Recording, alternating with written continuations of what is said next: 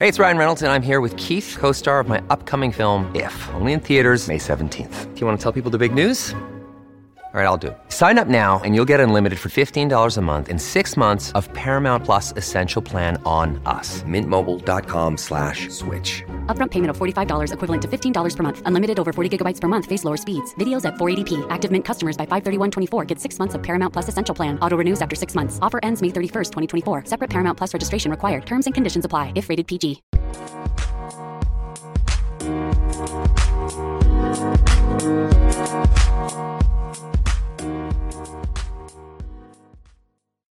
Welcome to For the Long Run, the podcast exploring the why behind what keeps runners running long, strong, and motivated. I'm your host, Jonathan Levitt. I've been running for a few years now and have the privilege of meeting many incredible runners on my travels all across the country. This podcast is intended to share those amazing conversations. Today's guest is Sarah Duffy, a runner living in Atlanta, Georgia. Sarah was in Boston for a training weekend with the goal of getting to experience the Boston Marathon course for the first time before she races it later this spring. Sarah is one of those runners that Allie Kiefer talked about in last week's episode, as her big scary goal is to chase the Olympic trials qualifying standard in the marathon. I sat down to chat with Sarah after a couple of fun runs here in Boston. We shared the magic of the Newton Hills, as they were full of runners and volunteers, and it stoked the fire for Sarah's upcoming training cycle for Boston. We talked about motivation, taking time off, and how to keep that fire lit. Hope you enjoy. So we are recording here from a, a gloomy Boston, Massachusetts, where uh, yesterday it was absolutely gorgeous, and today it is sleeting. Um, I have Sarah Duffy here with me, and Sarah has been in town for uh, what we have called the Boston in Boston the Training for Boston in Boston Training Camp. And we're working on the name, I know. So welcome, Sarah. Thank you for joining me on this uh, Thanks, podcast John. Here. Thanks for having me. For sure. So um, you are training for Boston. I'm training for Boston, my first Boston. Your first Boston. I'm so excited. I've spectated in twenty seventeen and couldn't get enough of it. So it's been on my list.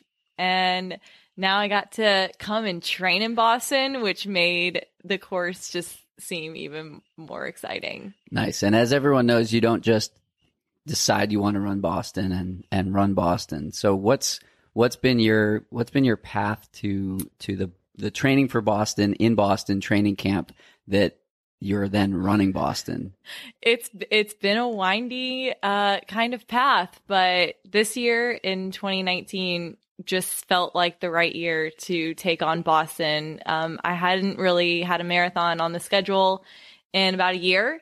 And at the end of twenty eighteen, decided that with no plans in place, that it was time to fall back in love with the marathon. And what better place to fall in love with twenty-six point two miles than the best course in the United States? No better place. So falling back in love with the marathon means you had to fall out of love with the marathon. So how did that happen? Yeah. Um, you know, I was cursed with some injuries, and it, it took um, a, a half marathon cycle that didn't exactly go my way and a summer of struggling to try to get back in the groove to run a marathon at the in the fall of twenty eighteen. And when when I just felt that my legs hurt every time I went out for miles, and it, it wasn't worth it anymore. So taking a step back from running made the journey of, you know, running ten miles a week, running twenty miles a week. Every step was kind of like, you know, starting all over. And Bambi legs. It, yes. Jello legs, like every time. Um, and I started to do some, some workouts again. And um, after taking some time off, coming like n- there's no better feeling than coming back after taking time off. Um, and I looked back, and I was chasing some big dreams, twenty seventeen, twenty eighteen, and they weren't really falling into place because I think I was putting a lot of pressure on myself. And when when you put too much pressure on yourself, it, it really takes the joy out of running. Um, so once I took that pressure off and just decided that I was going to run when I felt like it, I started to want to run every single day. And then I wanted to run doubles every single day because I wanted to run again. And that's when I knew that it was time to put a marathon on the calendar. Nice. It's a, it's a trap that, that a lot of people seem to fall into, the the you know, everybody else is doing it. So I'm just going to keep signing up for marathons mm-hmm. and hoping, hoping they, they go well. Um, so kudos to you for, for listening to the, the fire within to, um, to back off when yeah. you need to back off. Well, and sometimes you have to listen to the fact that there's no fire in there at the moment. If there's, there's no fire, yeah.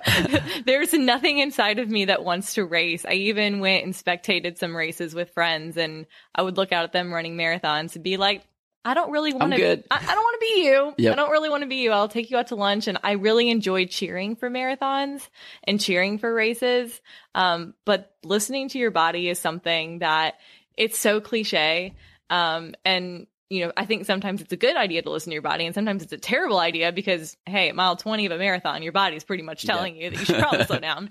Um, but yeah, so back to your original question, it's Boston has been the, the kind of, I've put it on hold for a long time because I wanted to just run fast, and now I just want to race. Now I just want to nice. have now fire. I just, yeah, I just want to go out there lit. and it is. Oh, it is lit up. I mean, it's gonna freeze in a second when yep. I come back outside. But yeah.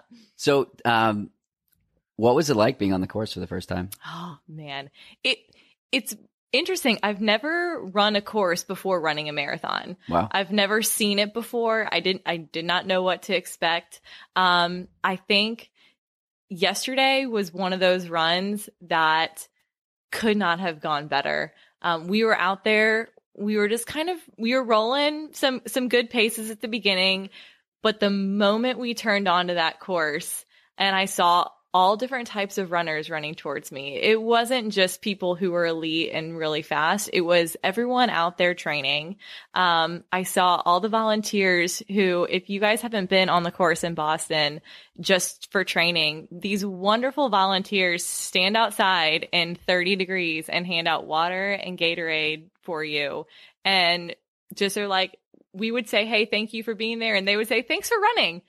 What? Thank it you. It is very special. Um, and it was, I saw the hills and I didn't get scared of them. I got excited to see what I could do. And, um, the Boston course is, it's going to be, it's going to be hard, but it's going to be something that there's so much just, I can't wait to feel the excitement of finishing Boston. And no matter what the time is, but knowing that I I've run on the most special one of the most special courses for sure. Um, yeah. So what what was the initial spark that that got you interested in Boston? I know you've loved Boston and the the idea of running Boston for a while, but where where did that come from? Um, I think a lot of it is weirdly due to last year. Um, with people I watched not only and and mind you, last year it was uh it was uh thirty-five and pouring rain and windy, and I watched all of the grit of the people who went out there and didn't give up. And I think that's what Boston stands for, is racing a race that you have no idea if you're going to P R or not. You don't know if that you're going to get good weather. I had a coach once tell me that you know, he can pretty much guarantee what the weather's going to be like in fall marathons, but spring marathons, and specifically Boston, it could be eighty and sunny, or it could be thirty-five and raining. Exactly. And you go out there and you know that you're going to battle, and you're going to battle elements. And watching not only, of course, Des Linden go out there um, and win, but watching a lot of my close friends go out there and to hear their stories of what Boston was like. And it, it hit home way better Um, and way harder when you know someone who went through it and they get to tell you those stories. So in the back of my head, I was like, I think I'm going to run Boston in twenty nineteen. And then when I kind of came away from the running scene for a little bit and then coming back in, it was like, oh, it's got to be Boston. Hmm. It's got to be. There's no other marathon that sparks, that started to spark my excitement than Boston.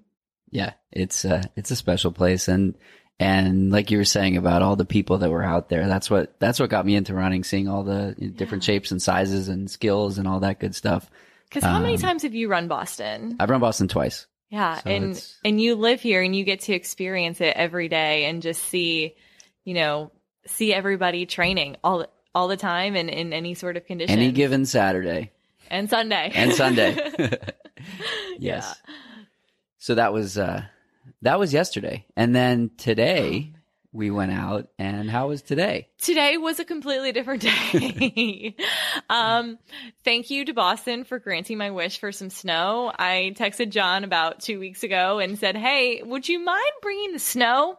Um, we don't get that in Atlanta. And when we do, it's not fun to run in. So I really wanted some snow. And we woke up this morning and it had been sleeting and snowing all night. And um, with some frozen feet and fingers, John took me on a loop um, back into Cambridge and then back around the river. And it was cold, but it kind of symbolized, you know, the grit of yeah. people who run in Boston. And it makes me think that, yeah, I've got to get a little bit stronger. For sure. It's, it's fun training in Boston. I sort of feel bad for people that, that, race Boston with, you know, training in, in ideal conditions, yeah. because if it's, if, if you're, if you're running in rain for the first time, you're running in cold for the first time, it's, it's a shock to the system, particularly with, with the, the odd setup of how you get to the start line. Right. It's not, it's not for the weak. It really isn't. It's a race where, from everything that I've heard and seen, it's, It's the battle of not just the fittest, but who is the meant like really mentally strong. For sure. So again, Boston is not one of those races that you just, you know, see on the calendar. Oh, mid-April, oh, that's a good second race. Weekend, second Monday of April works in my schedule. Um, it's a grind to get to get to Boston, mm-hmm. not only to get to to the finish line of Boston. So let's hear a little bit about uh, how how did how did it all come together? Yeah. Um, Boston came, the road to Boston started back in, I'd say, twenty fifteen when I ran my first half marathon. Um, and it was one that I had some friends who told me, who would see me running in Charlotte and say, yeah, we, you should come do a track workout with us. And what is a track workout? I don't know what that is. I just go out and run as hard as I can every day. Um, a very sustainable way to train. Very, very. Um, so they taught me the ropes of track workouts. My friend wrote me my first half marathon training plan. He was someone that I met after doing a flywheel class, and okay. we went on a two mile run after flywheel, which Ooh, I thought was a nice shakeout. Big there. deal, big deal. Running after a flywheel class, like, am I crazy? Um, and he was wearing a Boston shirt, and I, you know, I had heard about the Boston Marathon at that point. And he was telling me that he had run, he had to qualify for this, this race. And I was kind of blown away by the fact that there's races that you have to run really fast in order to get into. I thought you just went out and raced to race and race to place. Um, so he told me about Boston, and I told him that I think I wanted to run a half marathon. So he wrote me a plan. And so I ran the now non-existent Nike women's half marathon out in San Francisco. A nice hilly one. So my first race was very hilly, and um, I ran it, and I look back at some finish line photos, and I have the largest smile on my face in the entire world. And I finished, and I was like, that was the most exhilarating more, thing. More, more, more. So I finished, and I, my dad came up to me, and he's like, I mean, do you need to sit down? Do you, do you need me to, like, do anything? And I was like, I kind of want to keep running. He was like, I think you found something yes. here. Um, so I finished that and immediately signed up for a half marathon in Charlotte the next the next uh, spring. And in that training cycle, I met my coach, who coached me through about four half marathons and three marathons. Um, and he's the one who kind of saw me running and said, "You, there's something else here other than just someone who can run a half marathon. You should try marathons." And I said, no way, no, I, that's a long way. And, um, he wrote me a plan for, like, a build up to a marathon cycle. And I did my first, I think, fifteen miler. I was like, fifteen miles. And it was amazing. And there's nothing it, that kind of was like, oh, the long run is where it's at. Yeah. Um, so my first marathon, I qualified for Boston at Marine Corps in twenty sixteen. That is, that is something else. It, that is special. It didn't go really my way. I was, I went out with the aggressive goal of going sub three and okay. finished in three fifteen. And I was so sad. And my dad ran over to me. He goes, I'm so proud of you. You qualified for Boston. And I was like, oh, bigger picture, Sarah. Right. Bigger picture. And ever since then, Boston has been on my mind. But I was like, no, I'd rather continue to r- try to get a faster marathon on there um, and run P Rs. And then somewhere it hit me that running is m- way more than running a P R. And that kind of threw, I ran two more marathons in twenty seventeen and then took a break in twenty eighteen. And again, like I just, I wanted to, I wanted to race to race, not race to P R. I think there's something in there too, of just sure. putting the P R away from your brain. Yeah. It's one of the reasons I moved from, in twenty eighteen, moved from the, the roads to trails, just getting out there, enjoying it, and, and waiting for that fire to come back to, to go fast and yeah. to, to ex- just experience it. So why do you do it? Why do I run? Yeah. Um, what I, gets you out the door? It's people like you. It's people that, you know, you and I have run together for two days straight. It's, it's meeting people. It's being able to share, share the, the road to quote unquote glory with people of, you know, it's not just, if I was grinding by myself every day, what a horrible way to run. Yep. Um, I think starting, I started running and, you know, my friends are the ones who got me to come do track workouts and, um, they get me through my long runs. And the running community, if you haven't experienced it, it is something, it, it's in another world, whether you're training for five Ks, whether you're an ultra marathoner, whether you're training for marathons. It's the most, one of the most accepting communities I've ever had in my entire life. And I run for, I run for the people, but I also run because I know that I've been given a gift and I've been given um, the ability and the enjoyment of endurance sports. And if you have both of those, it's one of those things that I can't let that go to waste. For sure. And running is not only the most exciting thing that I've done in my life, but it's also the most humbling. So kick your ass, kick your ass time and time again, no matter how fit you are. No matter how fit you are, something always knocks you down. And it always brings back the, yeah, I gotta keep, gotta keep grinding. And, um, so yeah, it's the people and it's just the, how much can I get out of myself today? And some days that's a nine minute mile and I'm happy with that. Yep. Some days it's a race and I'm excited to go and push myself there. But um, every day you you can find out something about yourself. And that's really cool to find in a sport. Totally. So I don't want to harp too much on the numbers, but you mentioned, you know, you're you're a sub three marathoner who also runs nine minute miles. Oh, yeah. Talk talk to me about that. Yeah. So my recovery paces did not used to be that. Um, like I mentioned earlier, I used to go out and consistently be like, if I don't run sub seven on this run, I failed. And your body is cannot do that. And it, like you mentioned, that's not sustainable. Um, so I learned in my marathon build up to Philly that the slower I ran on the day before my workouts, the harder I could work in those workouts. And through working um, with with my coach on understanding what recovery really meant, and then working um, uh, specifically with, you know, seeing my other friends who were running slower. Strava has, I think it's sometimes a curse, but when I, I remember specifically following um, Esther Atkins and seeing that she is an incredibly gifted runner, but she's running nine minute miles on her recovery days.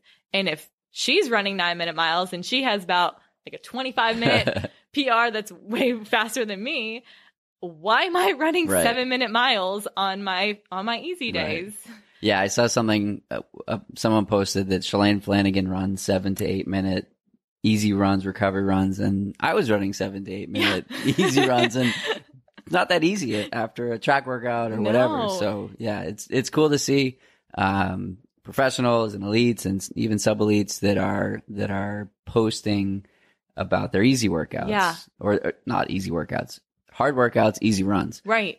And running is, it's more than just your workouts. I think we get a lot. I love posting my workouts. I love being able to, to see like, oh my gosh, this went so well, or oh my gosh, this went so terribly. But then the next day, sometimes it's even more fun. Um, I used to to do my runs based on time and be constantly looking at the pace and seeing, oh, like, what pace am I running now? Is it is it under eight? Because that's good. Now I just put it on heart rate, or I just turn it off and cover it and just freedom, freedom, just so much freedom. All effort. Yeah, and I think there's something there with.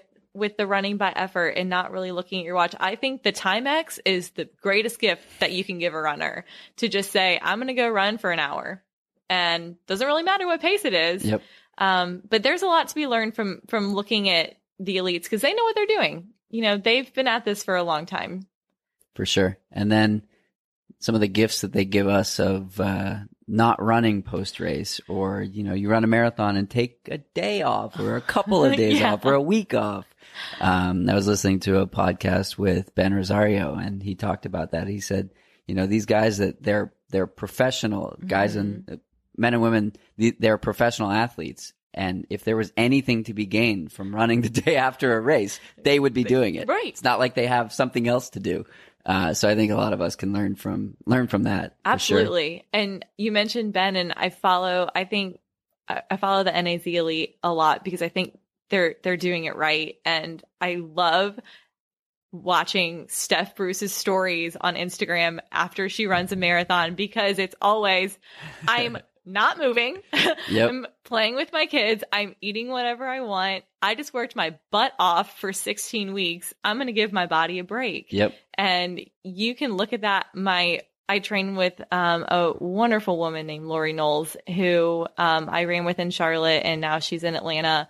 And I remember training for my first marathon. She had finished her marathon and took two weeks off. I didn't see her for two weeks. I was like, where is Lori? And they're like, Lori takes two weeks off after every marathon. Lori doesn't run? Is that possible? So you, she okay? She okay? What is wrong with her? Her but legs are going to fall off. And she comes back, and like you mentioned before, she always says the first couple of days back, you have Bambi legs. Yep.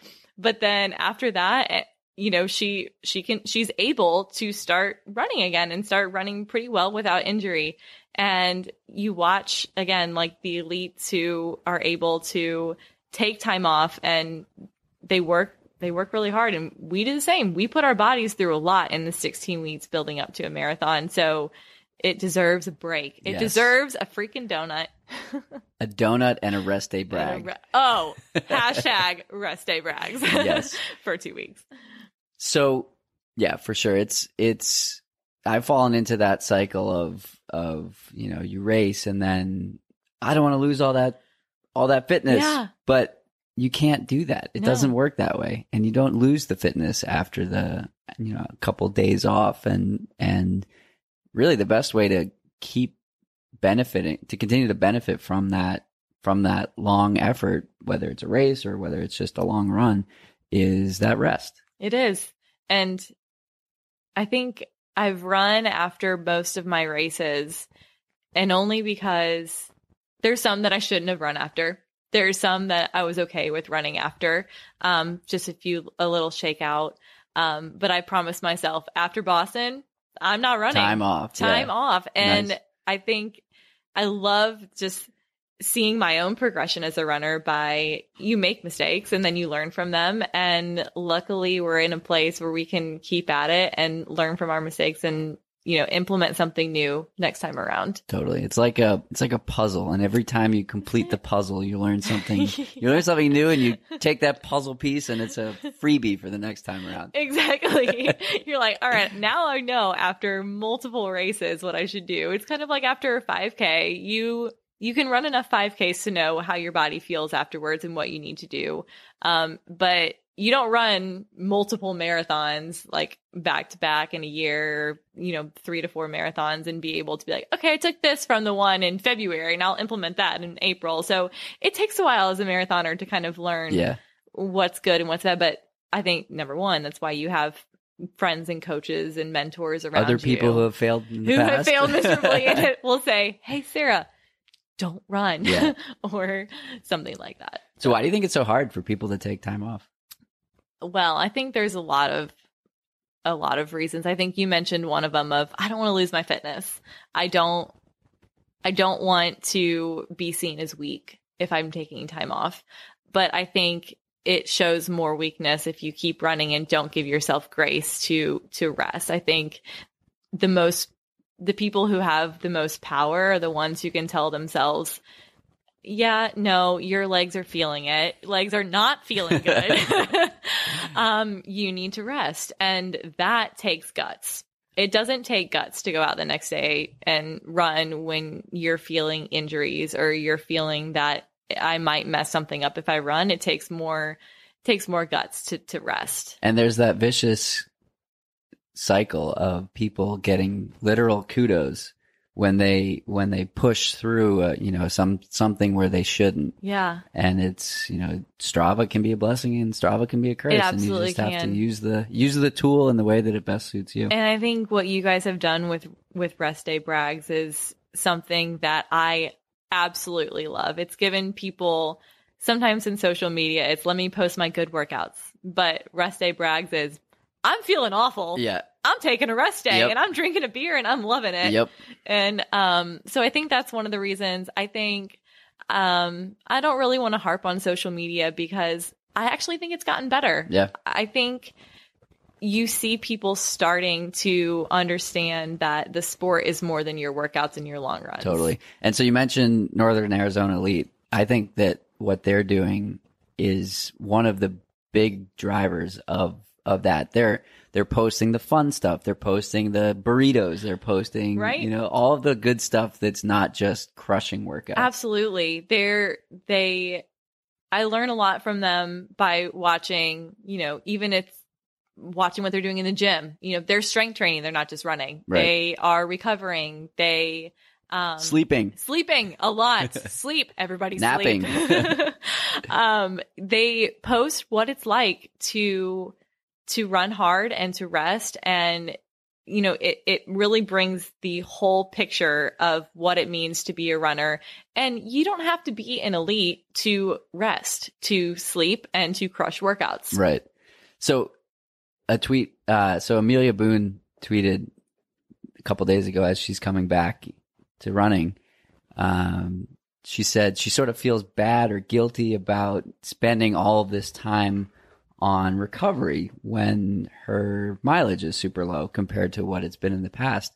And she's like, I need to, I need to get over that and, and give myself the, the, um, you know, ability to, to rest and recover, because whatever you're doing, it doesn't matter what the next person's doing. It matters what you're doing. It right. matters what you've done recently. It matters what you've done the last couple months, and it matters what you're going to be doing tomorrow. Yeah. So it's, it's all about comparing yourself to yourself and not falling into that trap. I think it's, I think people, and I so kudos to you, Amelia. Yeah. Kudos, Amelia. I think I saw that tweet too. I don't know if I liked it. Sorry. Loved it. um, I think we also get in the downward spiral of comparing ourselves to who we used to be. Yes. Um, and sometimes looking too far forward to seeing, um, this is who I want to be. What do I have to do to get there? And sometimes it's not what do I have to do, it's what do I not do? Like if I want to get to be at a certain level, sometimes it's not looking back to say, oh, I used to be at this fitness, which means I should do that again. Oh, I used to do this mileage yep. per week. I need to do that again.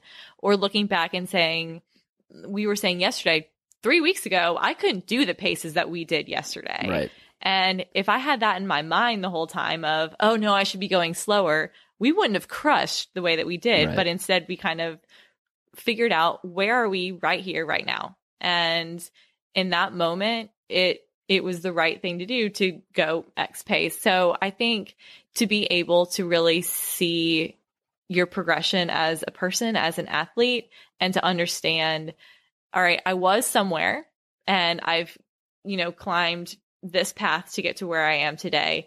So now I'm a new person. Where, what can I do today to make myself better tomorrow? And I think that is kind of the framework that people need to kind of look at. Totally. I love that. Yeah. It's, um, my coach keeps reminding me that, that it's, it's important to look at what you've done in the past, but it doesn't, it doesn't necessarily impact what you're doing in the future. Right. Like, just because you couldn't have done that two weeks ago doesn't mean you can't do that today. Yeah. And I think if you always look back, then you miss some of your potential. And, you know, if I think I'm in a tempo, right? And you mentioned that, hey, we, we may, uh, I think I just P R'd in the ten K in my tempo. Well, if you're thinking about your ten K P R and your tempo, right, you're probably going to pull yourself back and say, no, no, like I- I'm going too fast. That's not, that's not what I'm supposed to be doing today. Um, but instead, if you are just in the moment and don't think too much about the past, then you're going to see some really cool results. Yeah. It's, it's really cool what happens when you sort of let go of the, the, like, I, I think I can do X. Um, like you were saying, three weeks ago, two weeks ago, I I wouldn't have been comfortable running the paces no. that we were running had you told me, okay, go out and run X miles at X pace. But when you when you sort of let go and just see what's possible yeah. and and are open to, I don't want to say failure, but bonking or or just like not feeling good. You have to risk it sometimes. Yeah. And I don't know if you've seen this, but I Um, one of the other runners I really love right now is Sarah Crouch. I think what she's doing is awesome because she is taking risks. Um, she is taking off her watch in races. She's not looking at it. She is staying on paces that does she know that she can handle for a half marathon marathon? She doesn't know, but she's willing to take the risk because that's where she is in her career. And sometimes those risks pay off amazingly. Sometimes they make us walk off the course and say, no, yep. like, that was not the right day to take a risk. Yep. But there's something, like you mentioned earlier, so freeing about being able to say, I'm going to go for it today and see what happens. See what happens. I'm going to, yeah, because sometimes I don't want to put a pace on there. I'm just going to go, I'm not going to put a limit on myself. Right. That's awesome. Yeah. So what's ahead in the next couple of weeks for you? Yeah. Um, I am training mostly just building up my mileage, um, trying to get up into the sixties range, sixties, meh, it might hit seventy because of how much I'm loving running right now. um, but a lot of what I'm trying to do is I'm focusing a lot on staying healthy and making sure that I do everything possible to make sure that my injury stays at bay, that I am in the gym getting stronger, um, that I am running carefully and, and really strategically, um, and continuing to find the fire that is inside. Nice. And I think it's, it's there and everyone around me is continuing to help to flame that. Cool. It's yeah. not a, it's not an individual sport. We're all, we're all in it to help each we're other. We're all in it together. For sure. For sure. Well, I can't wait to see you fly up, uh, up Heartbreak or up, uh, Please be in Heartbreak hills. For me because I'm going to need you. You crushed it yesterday, so I'm I'm sure you'll remember that. Oh, uh, yeah. That course is Monday. Now ingrained in my head. If you guys get a chance to come run Boston, the course before the marathon, take a chance. John's house is open for you. Yes. We will run the course in uh, hopefully warmer weather, but yeah. whatever it is, it'll be fun. So. And uh, be on the lookout on uh, John's Instagram and Strava. He's about to go crush five K in a couple of weeks here. Looking forward to it. Legs so, are feeling good. Awesome. Well, thank you, Sarah. Uh, this was fun, and uh, we'll be rooting for you in Boston. Thanks, John. That's it for today's episode. Like many long runs, it's sad when it has to end. I hope you join in next week on For the Long Run, and in the meantime, happy trails. If you've enjoyed this episode, it would mean a lot to me if you shared it so that others can find it and enjoy it too.